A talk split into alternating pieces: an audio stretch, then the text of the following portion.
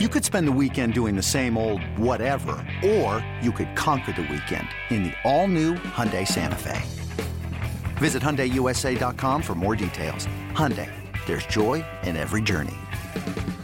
This episode is brought to you by Progressive Insurance. Whether you love true crime or comedy, celebrity interviews or news, you call the shots on what's in your podcast queue. And guess what? Now you can call them on your auto insurance too with the Name Your Price tool from Progressive. It works just the way it sounds. You tell Progressive how much you want to pay for car insurance, and they'll show you coverage options that fit your budget.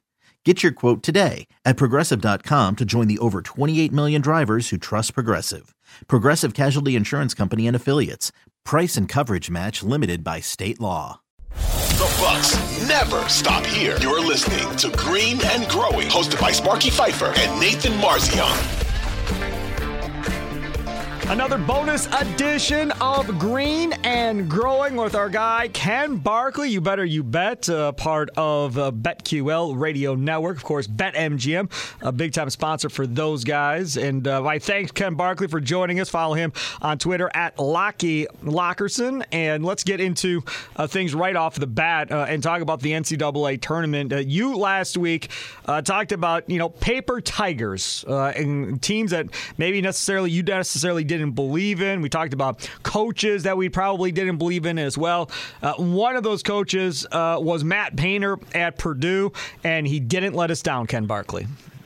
No, that was. Uh, I got to be honest. I I didn't have any Fairleigh Dickinson money line. I didn't make that bet. Actually, a friend of mine did. Uh, person who was sitting two seats down from me while we were watching the game goes, "Oh, I bet FDU money line." Like, what do you mean? Like, I, I don't like Purdue, but geez, it was like, you know, nine to one, eight to one, something like that. Um, you know, I had a lot of people had them plus the points. So yeah, it's, it's with a lot of this stuff, the tournament's so random. You know, like I, even we're going to go through some of the games in a second. You can never be like with certainty, okay, this exact game is going to have this exact result. So you kind of just say like, okay, like which teams feel like first weekend exits, second weekend exits, potential national champions. You try to kind of put teams into buckets and then play to that. That's like kind of the best you can do in most situations, depending on the the price in the market. And Purdue was for sure like not a team that was going to be like a Final Four or a national champion team a lot. And part of that was their coach. Now they didn't have to lose to Fairleigh Dickinson, which is pretty embarrassing. They could have lost the next round. They could have lost the round after that, but they were probably not making it to the end. So, uh, so to your point, that was that's a coach that always kind of seems to deliver in terms of uh, in terms of that. I think the only two double-digit seeds he has not lost to yet is a 10 and a 14. So, got a couple years to try and uh, get all of those uh, accomplished. Right, it's like hitting for the cycle. Exactly. Yeah, that's exactly right. So they end up losing to Florida Atlantic then in the next round, uh, which sets up them against Tennessee. And I am not a Rick Barnes fan. We talked about his troubles at Texas when he was in the NCAA tournament, uh, but they figured out a way to get past Duke. Does Florida Atlantic's run probably end uh, against Tennessee? It it might, but just the the price in the market is really interesting. So uh, there's uh, in college football I like to think about games in terms of like what does the market expect in terms of like margin. So not like not really like well it's three and it should be four, but like all right it's this coach and this program and the expectation is like they have to win by margin to cover the game, or the market expects a close game. Like do I disagree with that? Or they're a huge underdog and maybe some coaches like Matt Campbell at Iowa State. We're doing a little too much college football. I understand, but like that kind of thing. You know, like you want to play on them in certain situations because of how they coach or conservative style or they keep the game close. Like there's all kinds of coaches coaches that fit all kinds of parameters. Well, like Rick Barnes, and especially this version of Tennessee, is just like not really a team that I'm interested in by margin against a good team. So, like, they played Louisiana in the first round. I think I laid 11. They were covering the number with eight minutes left, and then Louisiana went on like a crazy run and backdoored the game as a result. And like, that's a bad job by me, I guess, because like, why would I ever lay points with Rick Barnes? But I thought Louisiana was so bad that maybe it was worth it. Okay, well, this is like way different. Florida Atlantic is like an excellent mid-major team, like maybe the best mid-major team that was playing this year, and they were seeded highly as a result of that. I mean, they only lost a handful of games all season. They played hyper-competitive against everybody. Uh, I think they're like a, a worthy challenger here, and if the expectation in the market is that Tennessee has to win by margin with their offense, one of the worst offenses left in the tournament, they're going to have scoring droughts. They had a scoring drought against Duke. They had a scoring drought against Louisiana, and the market again. What is the spread? They have to win by margin to cover this number. When you have an offense like that against a good team, I think that's a bad bet. So if people wanted to pass the game, obviously there's nothing wrong with not betting in any game. Um, I do like Florida Atlantic in the game plus five and a half. I think Tennessee could win within the number a lot.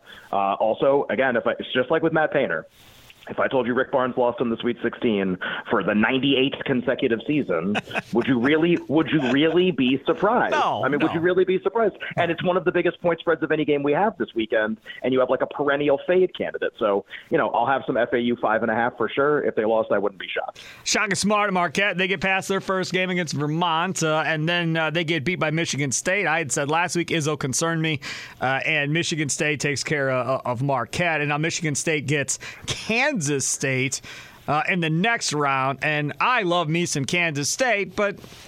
That being said, it still Izzo. So I mean, if Michigan State won, I guess I still wouldn't be all that surprised at this point. But I guess I would still lean Kansas State, even knowing Izzo is coaching Michigan State.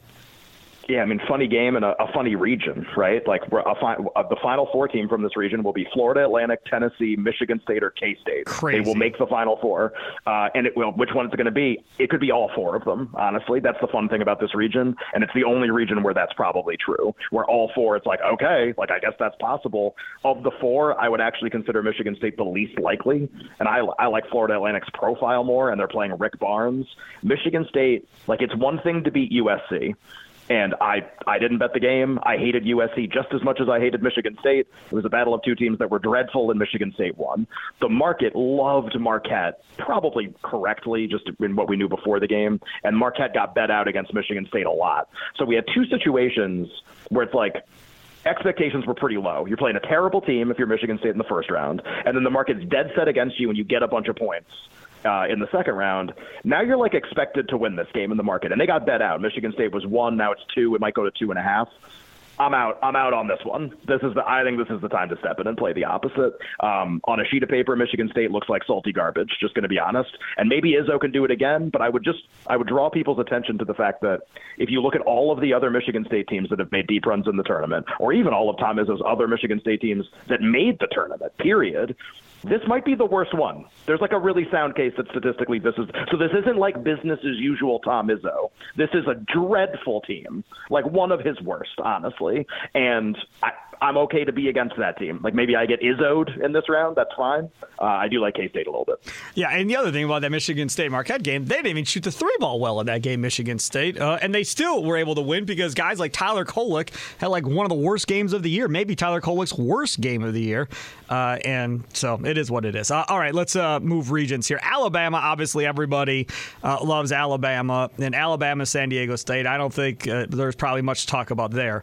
Uh, but the other matchup uh, is entertaining because, again, you, Ken Barkley, last week talked about Ivy League schools having success in the tournament. And Princeton uh, has been that school uh, here in the last round, knocking off Missouri, the seventh seed. And now they get Creighton, who knocked off Baylor, who we also talked about uh, being a paper tiger and not being legit. I mean, you were so on the money last week in Green and Growing. People really missed the mark if they weren't listening to this podcast last week. But now Princeton and Creighton. I'm not a huge Creighton guy. I'll be honest. I think McDermott's a hell of a coach. I'm just not sold on Creighton, having watched them all year. I guess I would leave Princeton. Your thoughts? With threats to our nation waiting around every corner, adaptability is more important than ever. When conditions change without notice, quick strategic thinking is crucial. And with obstacles consistently impending, determination is essential in overcoming them. It's this willingness, decisiveness, and resilience that sets Marines apart. With our fighting spirit, we don't just fight battles, we win them. Marines are the constant our nation counts on to fight the unknown. And through adaptable problem solving, we do just that. Learn more at marines.com. Uh, I like Princeton in the game, and I, I don't know if they're live to win. It's like a tough thing to imagine, but I actually wouldn't be shocked if they won this game. Uh, when teams that are like, so what is Princeton, right? They shoot the three really well. They're really well coached. Uh, really sound offense, really Yep. sound offense, especially get a really good shot.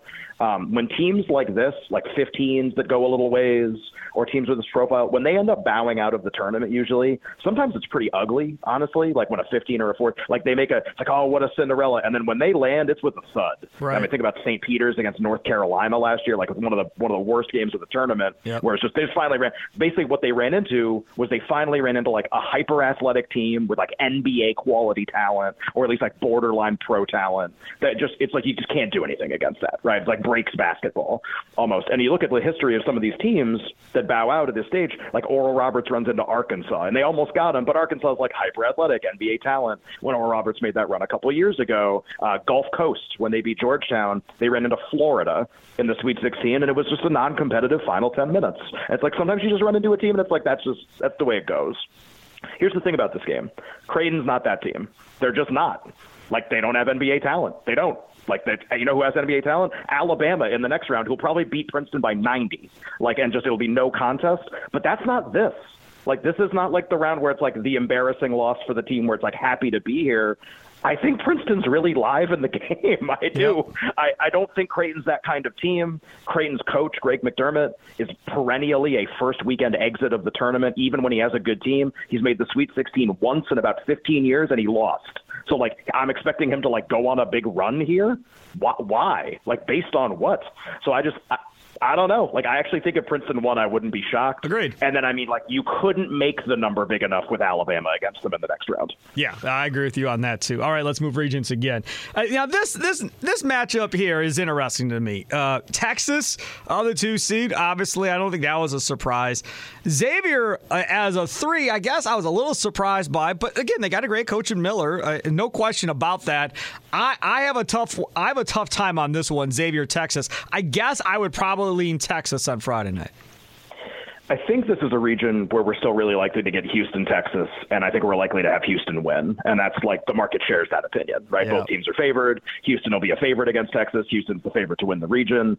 This is the one region where like I totally agree with all of that, and like no other region basically fits that description.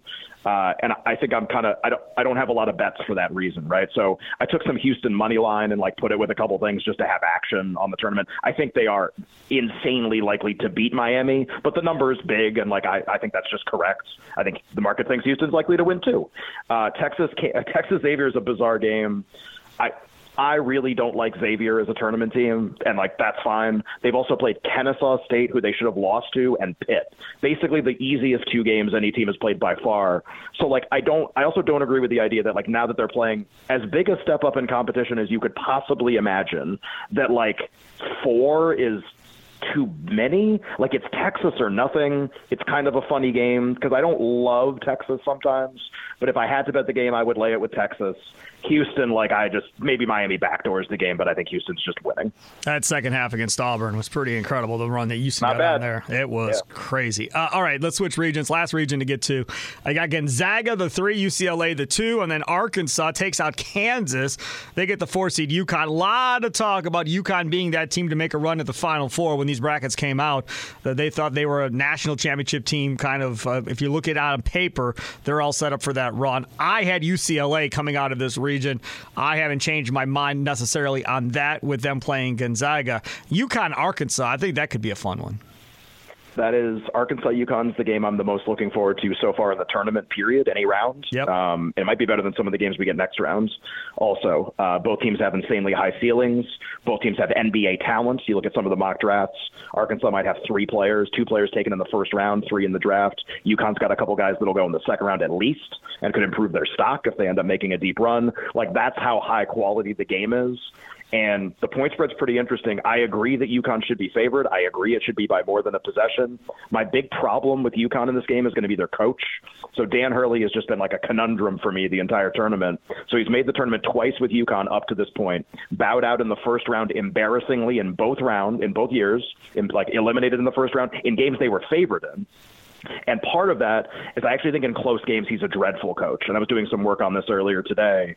Uh, UConn I think has like seven or eight losses this year, and like two thirds of them or three quarters of them are like the only games that they played that were under six points. So the point is when they get in a game that's actually competitive, like you roll over a team talent wise, you're really good, you win, whatever. But like in a situation where coaching would actually matter, close games, UConn was dreadful this year, including the Big East tournament, by the way, where they lost to Marquette because her Didn't call a timeout to set up Yep. the game-winning play, and the team fumbled the ball around and didn't score. Like, whose fault is that? So it's just there's all this evidence that like if this game's close, it's Arkansas every time. But I don't know if it's going to be close because UConn's so good. so like maybe this isn't the game. But I agree with you on UCLA Gonzaga. Like if UCLA wins, and I am heavy on UCLA futures, and like cool, maybe Gonzaga wins. I don't think they will, but like whatever. That's just my opinion. If UCLA gets UConn in the next round, that's like that's gonna be a close game. It's the way UCLA plays, and UCLA makes no mistakes, and they make every free throw, and they don't turn the ball over. And UConn is, I think that's where Hurley fumbles it, honestly. And I, I think that's how UCLA is going to advance to the Final Four. What about uh, something not NCAA tournament wise, but I'm just curious your thoughts on 71 year old Rick Pitino to St. John's and Cooley uh, to Georgetown. I think Cooley uh, is a really good regular season coach. We talked about his tournament issues, uh, but as far as regular season coach, way better than Patrick Ewing and should help turn Georgetown around. Pitino and St. John's, that one's interesting. He's already much pretty much told his locker room a lot of you aren't going to be here uh, going forward. Do you think Pitino can turn that thing around again?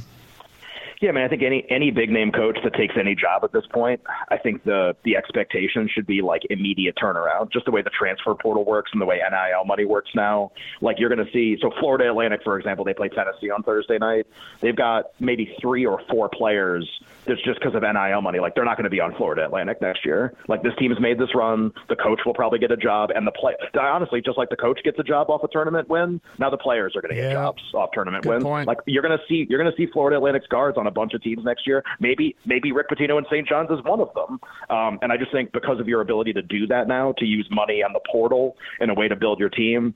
I mean, like not the sky is the limit because I don't think they're going to win the title next year. But like the expectation next year should kind of just be like there's probably a tournament team, and the market will reflect that. Like the market will love that team. kind of like Badger football. I can't wait. Spring practice starts on Saturday. Uh, he is Ken Barkley. You better, you bet. Uh, of course, part of the BetQL Radio Network. Follow him on Twitter at Locky Lockerson. Thanks so much for coming on another bonus edition of Green and Growing, Ken Barkley. No problem. Hopefully, we're talking about UCLA Final Four team next week. That would be great. I'm with you. I'm with you on that one. Have a good one.